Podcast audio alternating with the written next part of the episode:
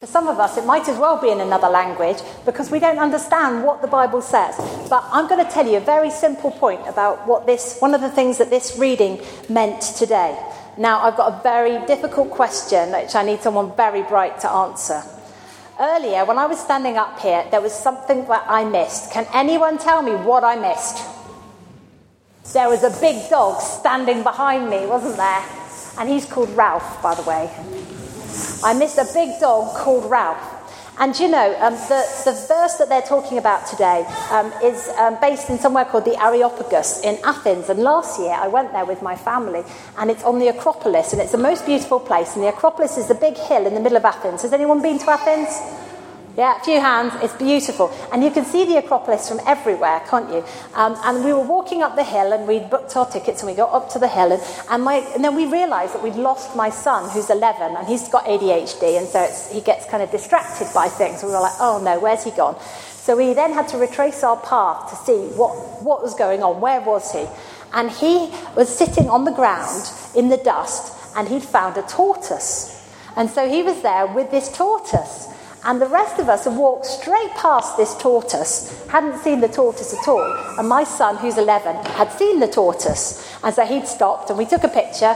Paul is there and he's standing on the Areopagus. And, and basically, he's not allowed to talk to anybody in the rest of the city until this official group of people give him the rubber stamp and they say, yes, you can talk to these people. So he had to win them over. But the thing that he was most confused about was that they had missed something. They had missed. They had all these altars and all these idols worshipping gods all over the city. They, were, they worshipped to nearly every single god. And he said, But there's something that you've missed.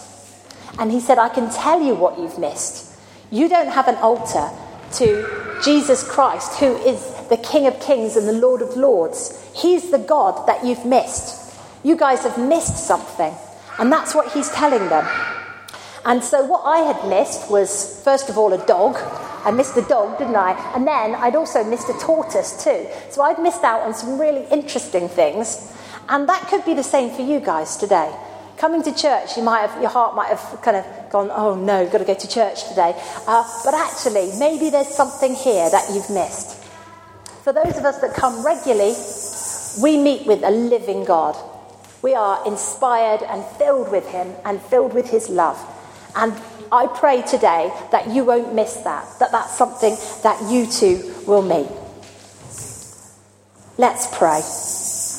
Lord Jesus, I pray that you would help us not to miss you today, that we would be filled with your love, that we would experience the welcome of the community, and that we would be encouraged to get to know you more.